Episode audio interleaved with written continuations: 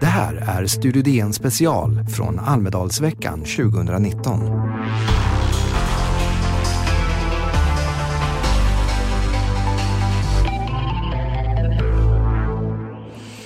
Välkomna till Studio DN. Dagens Nyheters partiledarintervjuer i Almedalen 2019. Och idag möter vi politikern som...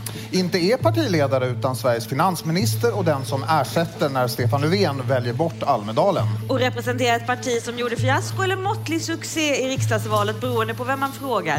När Socialdemokraterna gjorde sitt sämsta val någonsin men ändå ett bättre val än väntat efter en god valspurt. Och som trots färre väljare lyckades behålla regeringsmakten. Genom att till sist lyckas spräcka blockpolitiken via januariavtalet med Centerpartiet, Liberalerna och Miljöpartiet. Jag heter Karin Eriksson. Joar Bendjelloul heter jag. Välkommen Magdalena Andersson. Tack så mycket. Vad är det viktigaste du vill ha sagt i Almedalen idag? Jag kommer att prata om eh, jämlikhet. Hur viktigt det är ett samhälle att det är jämlikt och håller ihop och hur vi kan öka jämlikheten genom att bygga ett starkare samhälle och på så sätt också ett tryggare Sverige. Och vad lägger du i begreppet ökad jämlikhet? Vad är det som behöver... Vad är det som behöver... Klyftorna behöver minska. Det är alldeles för stora klyftor idag mellan stad och land och mellan fattig och rik. Och det bästa sättet att minska klyftorna det är ju att utveckla det som är den svenska modellen. Att alla som kan arbeta ska arbeta. Att vi har hög kvalitet i skolan och sjukvården och äldreomsorgen och att vi har en omfördelning via högre skatt på kapital till exempel och samtidigt att när man har tufft i livet att man också kan få stöd då. Skulle du säga att Socialdemokraterna vann eller förlorade riksdagsvalet 2018? Jag hade önskat att vi gjorde en, eh, hade gjort ett bättre val. Då hade vi fått fler som röstar på Socialdemokraterna. Men jag kan också konstatera att vi i januariavtalet kommer att kunna genomföra många av de vallöften som vi socialdemokrater pratade med svenska folket om. Mm, säger du, skulle du säga att det var en valvinst 2018? Jag tycker att det är bra att vi kunde behålla regeringsmakten och kan genomföra många reformer. Men jag skulle kanske inte uttrycka mig i form av valvinst. Jag vet inte om något parti Nej, det är en, det är en härlig filosofisk... på det sättet egentligen. Det är en intressant filosofisk eh, tanke efter detta val.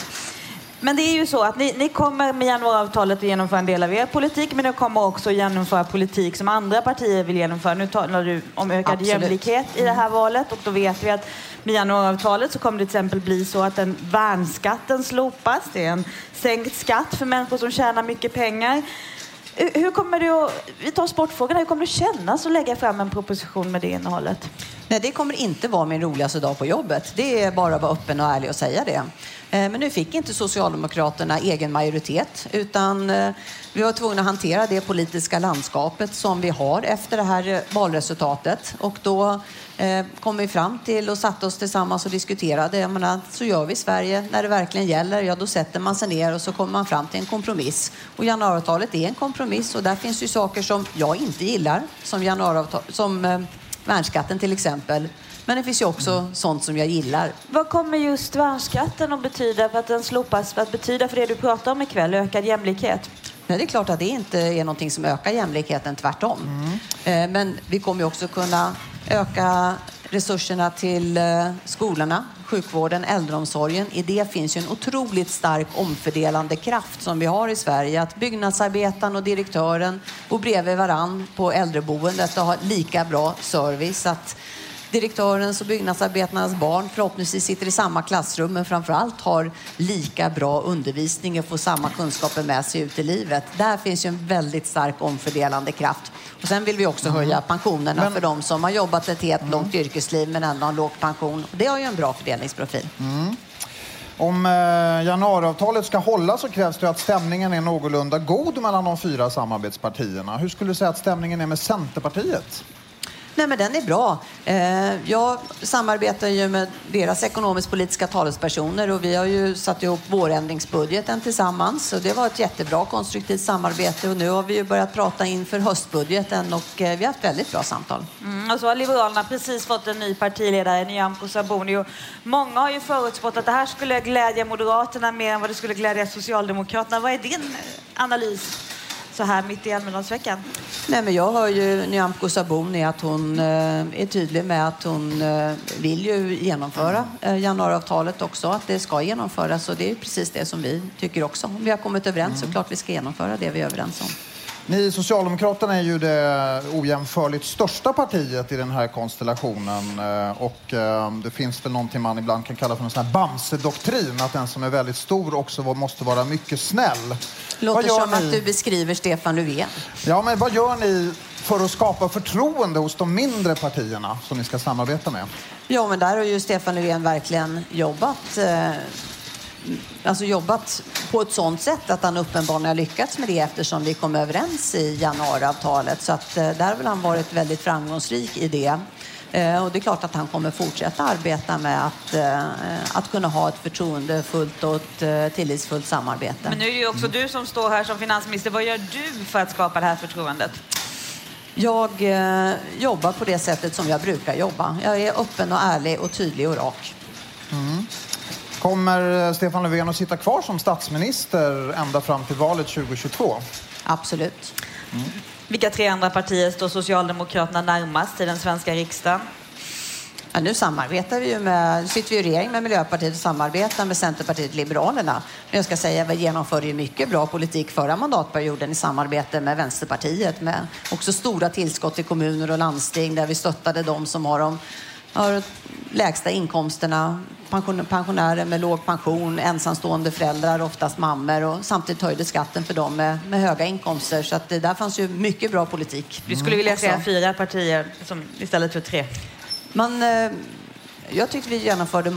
Vi hade ju en bättre, så kan man säga. Förra mandatperioden hade vi en bättre fördelningspolitisk profil i den ekonomiska politiken när vi samarbetade med Vänsterpartiet än vad vi kommer kunna ha nu när vi samarbetar med Centerpartiet Liberalerna som ju prioriterar skattesänkningar för höginkomsttagare. Mm. Vad är fördelen då med det nya samarbetet?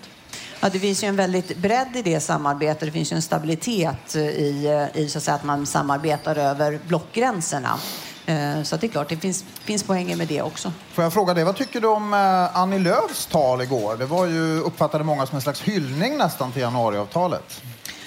Eh, jag tycker att Annie Lööf har visat väldigt stort ledarskap, både före valet och efter valet. Hon och Liberalerna har ju precis som vi, eh, har ju gjort det man sa före valet, har man också gjort efter valet, nämligen att man inte vill eh, ha en svensk riksdag och en svensk regering som är helt beroende av Sverigedemokraterna. Det sa man före valet och så har man agerat också efter valet. Och det skiljer ju dem från både Kristdemokraterna och Moderaterna som ju före valet sa att man inte ville samarbeta med Sverigedemokraterna. Ulf Kristersson sa att han inte ville vara statsminister i en regering som var helt beroende av Sverigedemokraterna. Men bara några veckor efter valet så ställde han upp i precis en sån statsministeromröstning och gjorde precis tvärtom mm. mot vad han sa före valet. En och får jag säga också, ja. något som är viktigt här att säga, jag menar, det Anna Busch har gjort nu när hon har liksom inlett ett samarbete med Sverigedemokraterna, det är att skriva över en gräns som vi tidigare har haft i svensk politik. Och det finns en mm. anledning till att den gränsen har funnits där. Och det är för att det som skiljer ut Sverigedemokraterna från andra partier, det är att man gör skillnad på människor och människor. Menar, grunden i demokratin är ju att alla människor är lika mycket värda. Och det står ju inte Sverigedemokraterna för och är på så sätt i grunden inte ett demokratiskt parti. Och läser man i deras partiprogram så skriver mm. de om det man säger för nedärvd essens. Vilket i grunden betyder att människor är olika när man föds. Och när man börjar tänka på det sättet då kommer man snabbt fram till att en del föds bättre och en del föds sämre. Hade... Och det är i grunden en odemokratisk tanke. Vi hade inte tänkt tala om Sverigedemokraterna idag utan mer om Socialdemokraternas politik. En aktuell fråga. Ja, fast nu eh... bad du mig att prata ja. om Centerpartiet. Ingen fara. Ja. Nu Men... eh, i förra veckan då blev Ryssland fullvärdiga medlemmar igen i Europarådet. Det är en organisation som värnar mänskliga rättigheter. Den har ingenting med EU att göra utan en annan sorts organisation. Ryssarna blev då av med rösträtten efter invasionen av Krim och alla svenska partier röstade mot att de skulle få komma tillbaka. Förutom Socialdemokraterna som röstade för. Hur motiverar ni det? Det är bara att vara öppen och ärlig och säga. Det här är en jättesvår fråga och det har varit väldigt svåra avvägningar bortom detta. För det är klart att vi tar fullt avstånd för annekteringen av Krim. Att man går in eh, och invaderar en del i ett annat land. Eh, så, det, så kan man inte göra.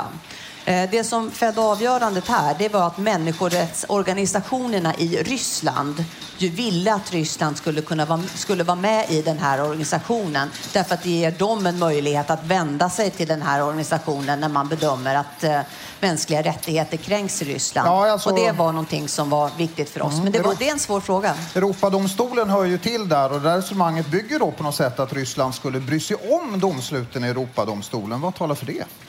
Det jag säger är att det här är en, den bedömningen som de ryska människorättsorganisationerna gör och ryska civilsamhället gör är att de bedömer att det är bättre att Ryssland är med just för att man kan vända sig eh, då till de här organisationerna. De baltiska länderna och Ukraina har gjort en helt annan bedömning och menar ju då att ja, det handlar om signalen att det här uppfattas som att Rysslands brott mot fri och rättigheter eh, slätas över.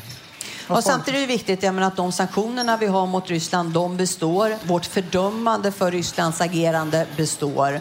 Eh, och som sagt, det här är en svår fråga där man får väga för och nackdelar mot varandra. Och det finns en nackdel precis med den här signalen som du pekar på och eh, jag är väl medveten om att andra länder och inte kanske så konstigt heller att Ukraina och baltländerna gör en annan bedömning.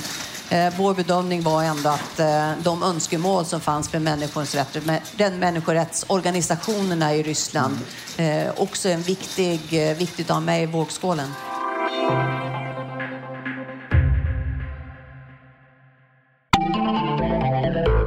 Vi ska flytta hemåt igen, även om det handlar om hanteringen av ett globalt problem. Nu när skatterna får en mer grön prägel, är höjd bensinskatt en bra prioritering? Eh, det vet vi inte än, eh, därför att vi har ännu inte kommit överens om hur hela den gröna skatteväxlingen ska se ut, utan det kommer vi sätta oss och diskutera. Och då handlar det både om att höja skatter och att sänka skatter. Så att det är, tanken är att omslutningen av det ska ju vara plus minus noll. Fast här är också frågan till finansministern, vad tycker du? Är det, är det en bra sätt att eh, ge skatterna en grön prägel med att höja bensinskatten? Nej, att vi ska att vi ska sätta en mer grön prägel på, eh, på skattesystemet som helhet. Eh, det tycker jag är en bra idé. Eh, exakt hur det ska utformas, det ska vi titta på framöver. Och vad tycker du om bensinskatten i det skedet då? Eh, det får vi se vad vi kommer fram till. Det har vi inte bestämt än, utan det ska vi sätta oss och mm. diskutera. Och det tycker jag också är viktigt att säga. Det handlar ju också lite om hur bensinpriset utvecklas.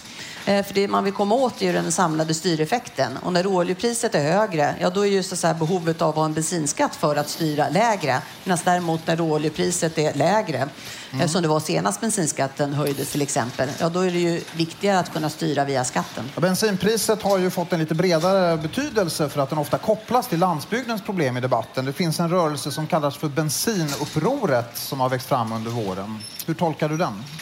att det finns en, eh, en frustration på landsbygd, eh, landsbygd och i glesbygd i Sverige och där väl eh, Därför vi ser att klyftorna ökar i samhället. Och det är ju så när klyftorna ökar, ekonomiska klyftorna ökar generellt sett i samhället, då ökar också klyftorna mellan stad och land. Och det beror ju på att de som har höga inkomster bor ju i större utsträckning i våra stora städer. Till exempel när Eh, man gör eh, stora skattesänkningar som skedde under alliansregeringen. Ja, de pengarna tillfäller i våra storstäder i större utsträckning än gles och landsbygd. Så jag tror här är ju en, en, ett utfall eh, av de ökade ekonomiska klyftorna som vi, som vi ser i samhället och ta sig i det här uttrycket. Det här har ju alla politiker som varit här i DN Tältet talat om, den här frustrationen när vi ställer frågor om bensinupproret. Men en grundfråga är ju också, finns det en målkonflikt här mellan att minska koldioxidutsläppen och att hela landet ska leva? Det beror helt på hur man utformar det, så att det är ju fullt möjligt att göra tillsammans. Eh, och det jag säger är att det här handlar ju inte det här handlar ju inte bara om den gröna skatteväxlingen och om så att, säga, att vi behöver ställa om till ett klimatsmartare samhälle, utan det handlar ju om något mycket mer. Det handlar nämligen om att vi har alldeles för mycket ekonomiska klyftor som växer i samhället och jag tror att det här är ett uttryck för det. Och det är klart att, men säger man, herregud, varje gång man står vid pumpen och tankar, det kostar ju tusen spänn. Det är klart att man blir frustrerad. Det känner jag med. Apropå landsbygdens villkor, i er valanalys så efter riksdagsvalet så konstaterar ni att Socialdemokraternas tillbakagång är som störst på landsbygden tiden. Vad är det ni inte har lyckats med där? Um.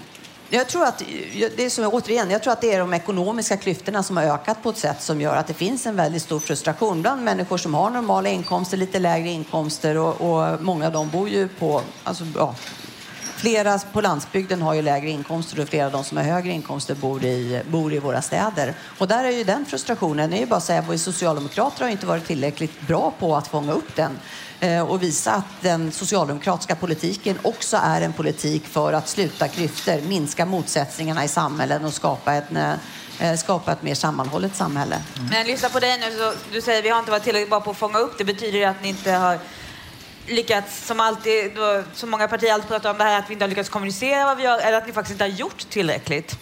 När vi tittar på den ekonomiska politiken som vi genomförde under förra mandatperioden så har ju den en väldigt bra fördelningspolitisk profil. Har man lägre inkomster, ja då eh, blev man vinnare på politik. Har man höga inkomster, då fick man med och bidra lite mer.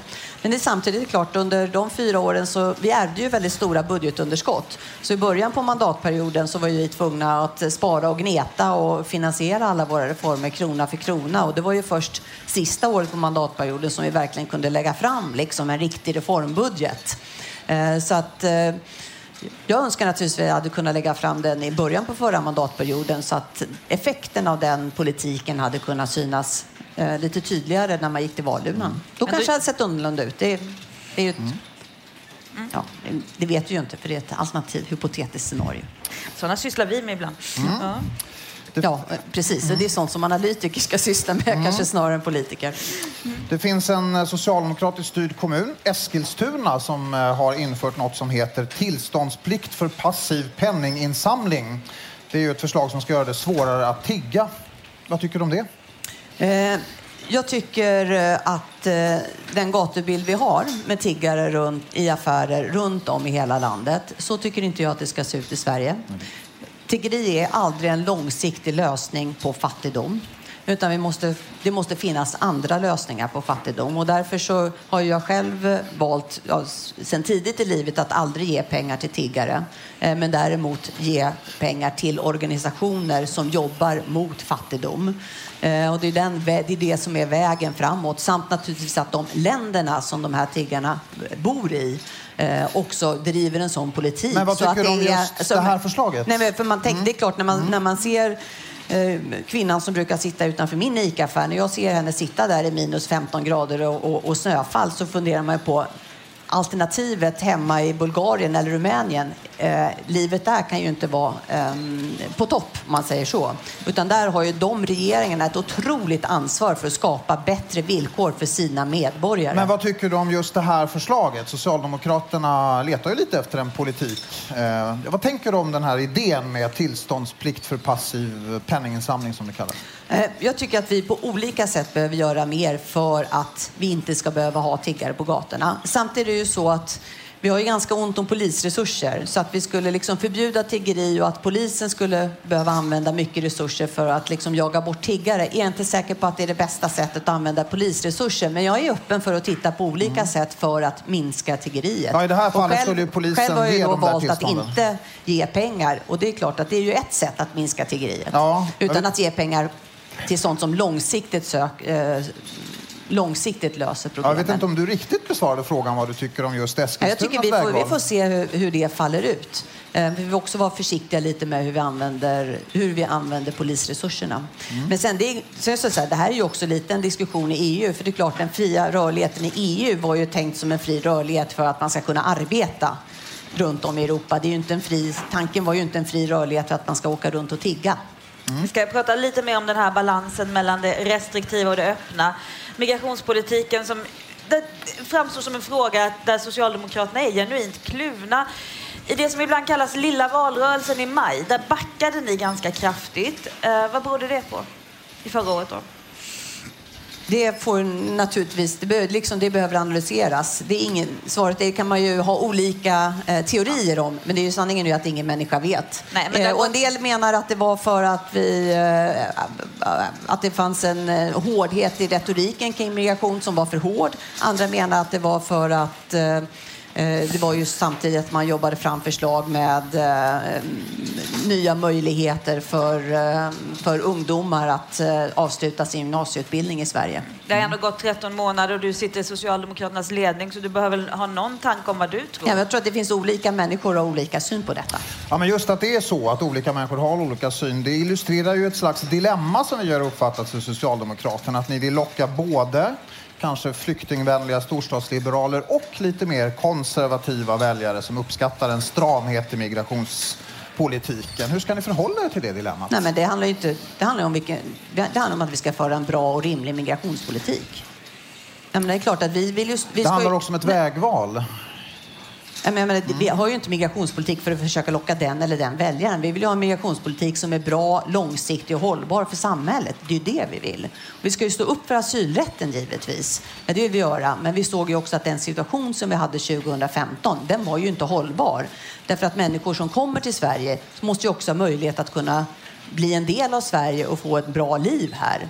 Eh, och då måste ju då kan vi inte ha en sån situation utan då måste vi se till att andra länder i EU också tar sitt ansvar för, eh, för migrationspolitiken. Men framför allt att vi har en värld med regeringar eh, som fungerar på ett sådant sätt att människor inte behöver fly. Mm. Men efter det här beslutet om ensamkommande som du berättade om så slog ju nu fast att det var viktigt att ha en stram linje i migrationspolitiken.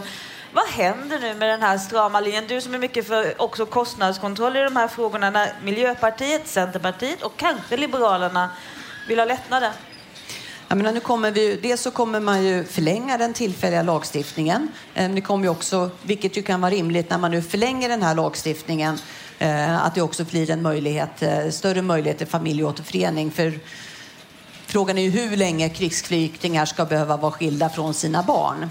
Eh, men sen ska vi också se över långsiktigt migrationslagstiftningen och det är ju ingen hemlighet att vi givet att vi har tagit ett stort ansvar, det största ansvaret av de europeiska länderna, så kommer vi under lång tid behöva ha en stram migrationslagstiftning och andra EU-länder ta ett större ansvar. Därför att vi har ju naturligtvis också ett ansvar för de människor som har kommit till Sverige, att det ska finnas bostäder, att det ska finnas skolor, att man ska kunna komma in på arbetsmarknaden. Vi kan ju inte ha människor som får asyl i Sverige men sen inte har en chans att etablera sig i samhället. Men vilken mån innebär det här en påfrestning på samarbetet? Det återstår att se naturligtvis, men här ska vi ha en, ha eh, en bred utredning som tittar på den långsiktiga migrationspolitiken. Mm. Under valrörelsen så hade Socialdemokraterna i Stockholmsregionen Facebook-annonser med budskapet Kan du lita på Centern och Liberalerna? Eh, hur besvarar du den frågan nu när ni snart ska inleda budgetförhandlingar?